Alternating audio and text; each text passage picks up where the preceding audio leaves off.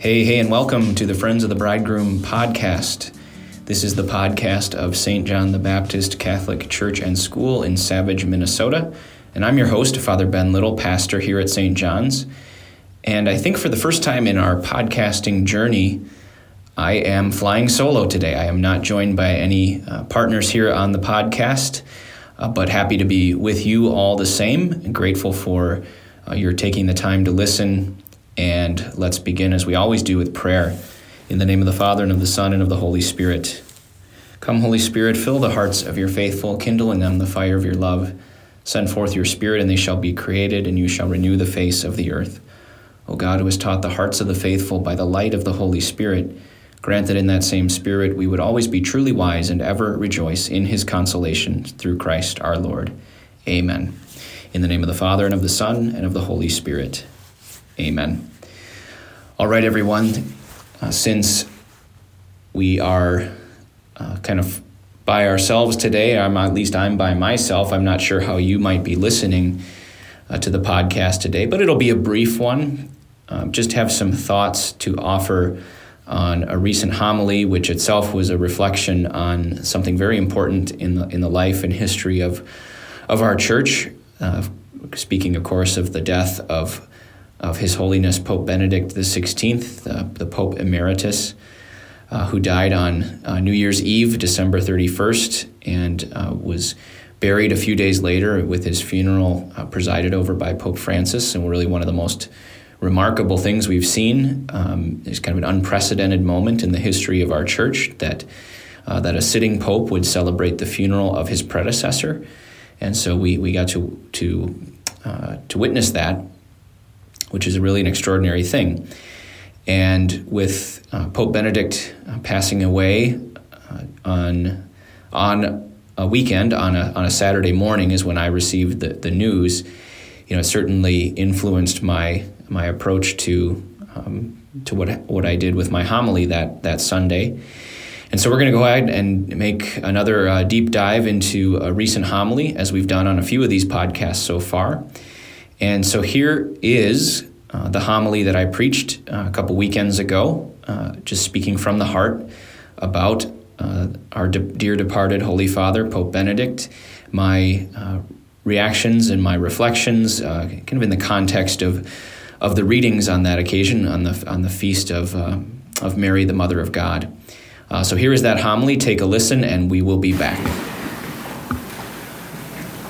As I mentioned at the beginning of the Mass, this is the eighth day in the octave of Christmas.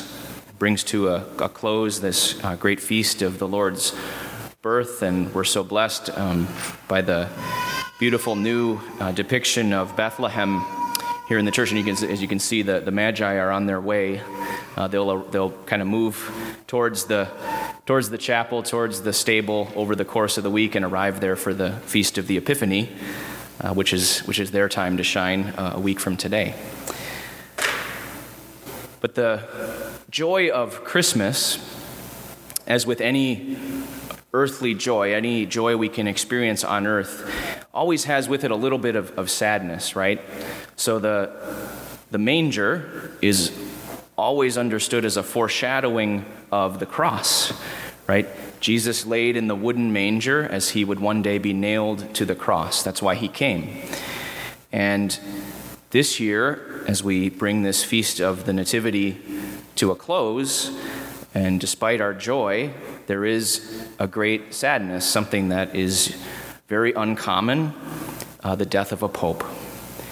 As you may know, uh, our beloved, dear Pope Emeritus Benedict XVI passed away yesterday, and that sort of changed my approach to what I was going to say this weekend uh, because uh, I want all of you to know um, my love for you and my love for him. Uh, he's a very important person in my life. In a, in a very real way, he was like that uh, professor, that, that, that instructor in seminary. He was the pope of my seminary years. He was the first pope I ever saw elected.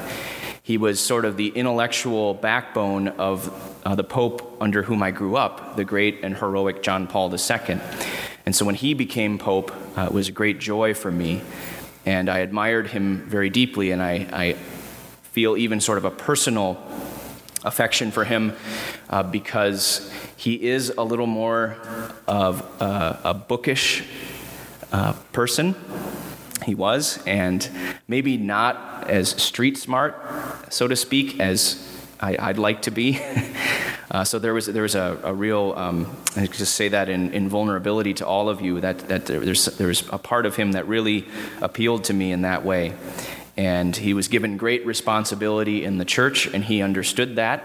And I've been given great responsibility in the church to be a priest. I'm just in awe of what God has, has asked of me, and it's a joy uh, to be here as your shepherd. Uh, but just realizing the, the weight of that, and it was something that I sympathized with him greatly. Uh, he was given that, uh, that responsibility to care for the whole church. And really, what he wanted to do was retire after the papacy of John Paul II, you might know this, and return to his native Germany, to Bavaria, where he grew up, and to simply pray and read and write. And then God called him to this awesome uh, task that he, uh, that he uh, took up for nearly eight years. And then finally, in a really unprecedented way, uh, showed his humility uh, by resigning. And then uh, God gave us the gift of, of Pope Francis, who is leading us to this day. So you might know that Pope Benedict is often mischaracterized, I think, as sort of a rigid and obsessed with doctrine and all of the no's of the Catholic Church. Uh, but if you actually look a little deeper, and I've said this before, actually look a little deeper, and for those who really knew him, uh, he was a man of great gentleness and great humility. And he loved the Lord so much. He loved the Lord so much. And as I mentioned a moment ago, when he was going to retire, when he hoped to retire before he became Pope, his great hope was to write a book or a series of books on Jesus Christ, on Jesus of Nazareth. Well, he became Pope and he took up that mission and he still did it, right? He, did, he still wrote those books. It's a trilogy, in fact, Jesus of Nazareth. Perhaps you've read them. They're, they're beautiful, beautiful. For a, for a man who wrote all of this complicated, deep theology, you could fill a whole library shelf with all of his works. And a lot of them are very theologically dense and sophisticated. A man of tremendous intellect. But what he really wanted to do was write these books that were more of a meditation on Jesus. And it was really interesting what he, what he said when he, uh, when he published those books finally, when he, when he completed them. He said, These books, Jesus of Nazareth, these are my personal search for the face of Jesus Christ my personal search for the face of Jesus Christ. They weren't meant to be complicated theology, meant to teach people studying in universities. These were books of meditation, these were books of contemplation. And what he also did, and actually, again, a, characteristic of his humility, is he said, These are not official papal teaching. So, as Pope, whenever the Pope writes something, that carries weight because he's the Pope. He has that office of teaching the faithful, teaching the whole church. But what he said is, he said, no, these are in a different category. These are not official papal teaching. These are just my personal reflections and meditations on the person of Jesus Christ. And he even said, hey, you're free to debate me on, on the contents of these books. And just in, in his humility and in his, in his desire for people to read them in that way, which is astonishing. And I, and I, I read those books, and they're really, really beautiful. But again, that search for the face of Jesus Christ, the search for the face of Jesus Christ. We hear about that in the first reading today. That we are to search for the face of Christ because it's God who wants to let his face shine on us the Lord said to Moses, Speak to Aaron and his sons and tell them, This is how you shall bless the Israelites. Say to them, The Lord bless you and keep you. The Lord let his face shine upon you and be gracious to you. The Lord look upon you kindly and give you peace. That yes, we can study the Word of God, we can study theology, and Joseph Ratzinger, Pope Benedict XVI, certainly did that, perhaps better than anyone on this earth. I do believe one day he'll be a doctor of the church. mentioned in the same conversation as St. Augustine or St. Thomas Aquinas. But he also did this in a spirit of profound love for Jesus, seeking the face of Jesus. And every believer, every single one of us, should be able to do that. Yeah, maybe not with all of the advanced degrees in theology that a Pope Benedict XVI had, but we should all be seeking that face of Jesus. It's really important for us to do that. When we should learn our faith too, we should study the catechism, we should read good Catholic reading, we should look at all of the teachings of the church as revealing something to us of the love of God. They're not just rules, right? And here, here again is where uh, very often Pope Benedict's sort of public reputation and public persona was mischaracterized, really unfair to him even all of those things he saw because he first sought the face of Jesus. He wanted to, the Lord to look upon him lovingly. He wanted to look upon the Lord with love. And he's a great example of us, for us of how to do that. And this feast that we celebrate today, the feast of Mary, especially Mary as Mother of God, we celebrate the motherhood of Mary today. You know, all the different Marian feast days of the church's year, we celebrate different aspects of of the Blessed Mother and her love for us and who she is. You know, maybe the different titles under which she's appeared, the different mysteries of her life, you know, the Annunciation, the Assumption, the Immaculate Conception. But today we really focus on what it is that Mary was the mother of God, the maternity, the motherhood of Mary. And what is a mother's love? That special, that special way that only a mother can of looking upon her child in love and just finding wonder in her child. Moms are really good at studying their children too and analyzing and helping them grow and all of those things. But mothers are the ones who first look upon their children with, with wonder and awe. And this is exactly what Mary did, as we're told by St. Luke in the Gospel this Sunday that Mary kept all these things, reflecting on them in her heart. A better word is to ponder, to ponder these things in her heart. That Mary was no theologian. She didn't have all the advanced learning of a Pope Benedict XVI, but she had the most important thing. She had the fundamental thing, which is seeking the looking upon the face of Christ, the human face that she gave him so we're all called to imitate the Blessed Mother, to look upon the face of Jesus, to seek his face in love and in wonder and awe. So we thank God for giving us Pope Benedict. We thank God for giving us all the people in our lives who have taught us to seek the face of Jesus in love, to look upon his face in awe and wonder. And we promise in this new year, as we begin this new year, Lord, let this now be a year where I simply ponder your face. I look for your face. I look for your face even in all the difficult places of my life. The places where I might be afraid, or the places I might not want to look, or the places that are hardships for me. Can I see your face in the difficult people in my life, the more troublesome people in, your, in my life?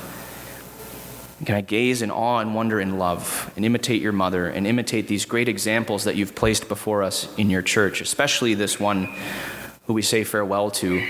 It's really amazing that Pope Benedict that he was actually retired as pope longer than he served as the active pope. It's kind of one of those really weird uh, curiosities of, of papal history. But what Pope Francis has said is that in those nearly 10 years where he, after he re- resigned from the papacy, Pope Francis said he sustained the church in silence. He sustained the church. Now, what does that mean? He's, it means that he prayed, it means that he lived a life of deep prayer and silence. Yeah, he had a few public appearances through those years, but he really spent all those years just praying for the church, interceding for the church, offering up his sufferings and his getting closer to the end of his life, offering that all for the love of God and for the love of his people. So, can we imitate that? Can we be grateful for that? Can we imitate that? Lord, let me seek always the face of Christ. And Pope Benedict, we thank you and we pray for you. We pray that truly the Lord bless you and keep you. The Lord let his face shine upon you and be gracious to you. The Lord look upon you kindly and give you peace.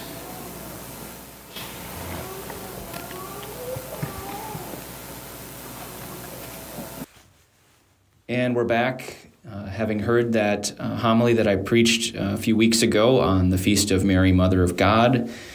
Just offering my own reflections and, and sort of sharing my heart uh, in, in the context of uh, saying goodbye to someone I uh, really loved and admired, who truly was a, father to me. You know, we, we use that term to describe the Pope, to refer to the Pope as the Holy Father. And you know, I think sometimes that even that term can kind of um, make people a little uneasy. You know, is, is that is that um, is that just some some old fashioned sort of uh, to, from a different time in the church? Um, but I think the more you grow in the faith, the more one uh, grows in the knowledge and love of Jesus Christ. Uh, that you come to understand, and you're you're grateful for the the presence of of uh, Jesus vicar on earth, is which is which is what another way we refer to the to the Pope. Uh, that uh, even the word Pope itself is uh, it is derived from the word for father, and you know one one of the things we you know, we understand is that uh, every every person who is a father on earth uh, exercises that fatherhood um, to a greater or lesser extent. To um, uh, the only one who you know truly is a father in the perfect way is is God the Almighty Father. Uh, and we're grateful for when we uh, know of earthly fathers who are good, um, you know, like um, like my own dad, and you know maybe maybe everybody listening, you know, can think, you know, we pray that everyone has the blessing of a great earthly father, um, and our popes are no exception. They are they may be very good, and I think Benedict was a good uh, was a good father to the church. Uh, no no earthly father is perfect.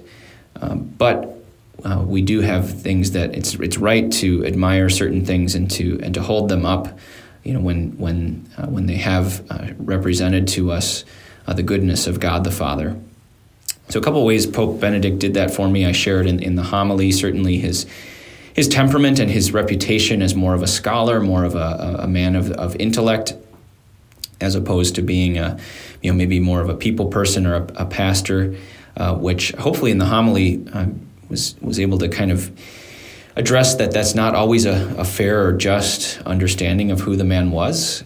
That uh, he was known to have moments of great uh, uh, warmth, personal warmth uh, towards people, and tenderness and humility.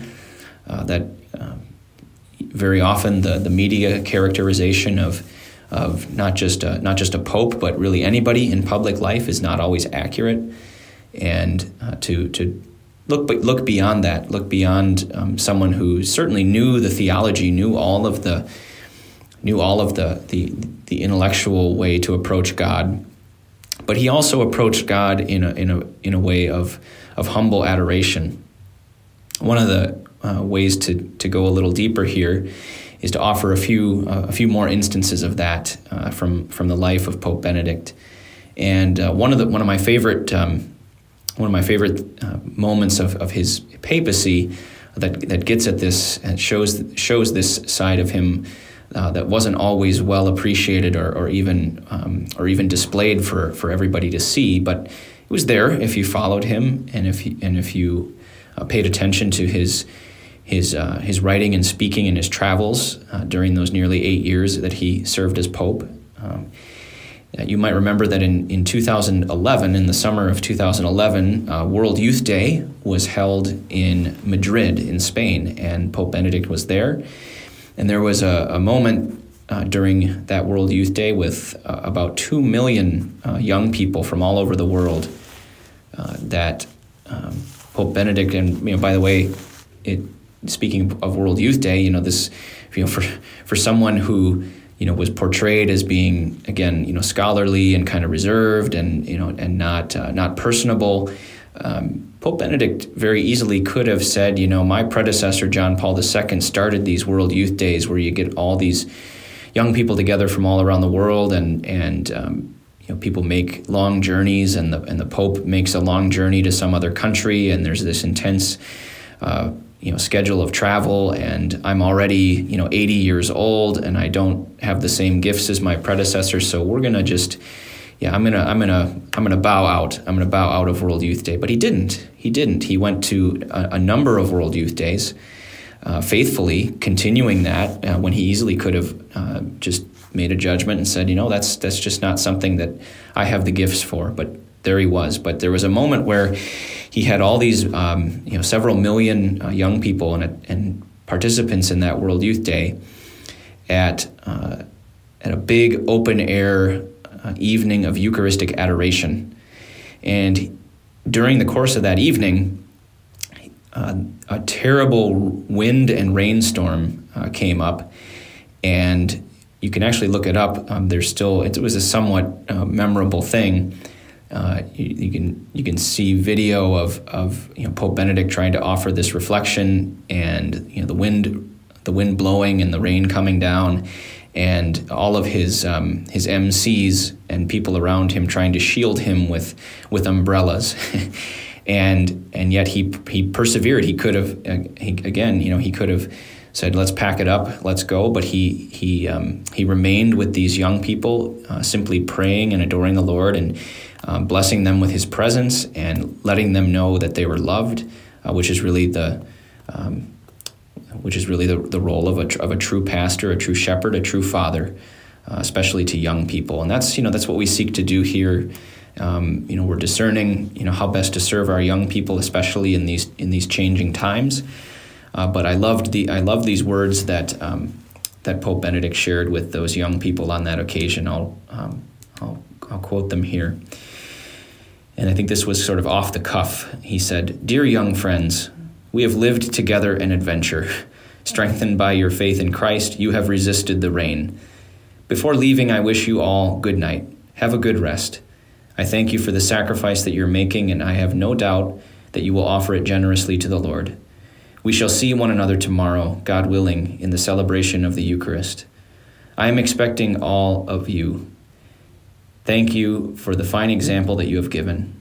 As happened tonight, you can always, with Christ, endure the trials of life. Do not forget this. I thank you all. So those are just some some brief thoughts, um, and with that with that quote, I especially appreciate and th- those words um, find find new meaning in my heart. Uh, that uh, we shall see one another tomorrow, God willing, in the celebration of the Eucharist you know, I'm very, very grateful that at least for a brief moment in my priesthood, you know, from the time I was ordained until uh, that, you know, throughout that first year, I got to speak the name of Pope Benedict in the Eucharistic prayer. And uh, so I will continue to meet him in the Eucharist, and we will continue to meet each other in the Eucharist. Uh, this is the great truth of, of the Eucharist, or one of them, uh, that it is the it is the uh, the perfect expression of the of the Church's unity in faith. Uh, that Holy Communion is not just communion with me and the Lord. It certainly is that, but it's communion with all of the all of the followers of Jesus. All those are, are brought together in the one body of Christ. Uh, so Pope Benedict, uh, continue to honor your memory, and we um, we thank you for the example that you've been, and you've left the church this great treasure of your words and, and actions, even though they might not always be well understood. And uh, truly, Truly, I will see you tomorrow in the celebration of the Eucharist, and I hope I might see you one day in heaven. Well, before I go, uh, I just want to offer a, a, little fishing report, as as is our custom here, and the um, the fishing has been not so great. Um, this uh, this weather we've had, although we sort of welcome the warmth, um, it doesn't make for good ice. I've been out um, think since the last time we recorded a podcast, I haven't really even been out.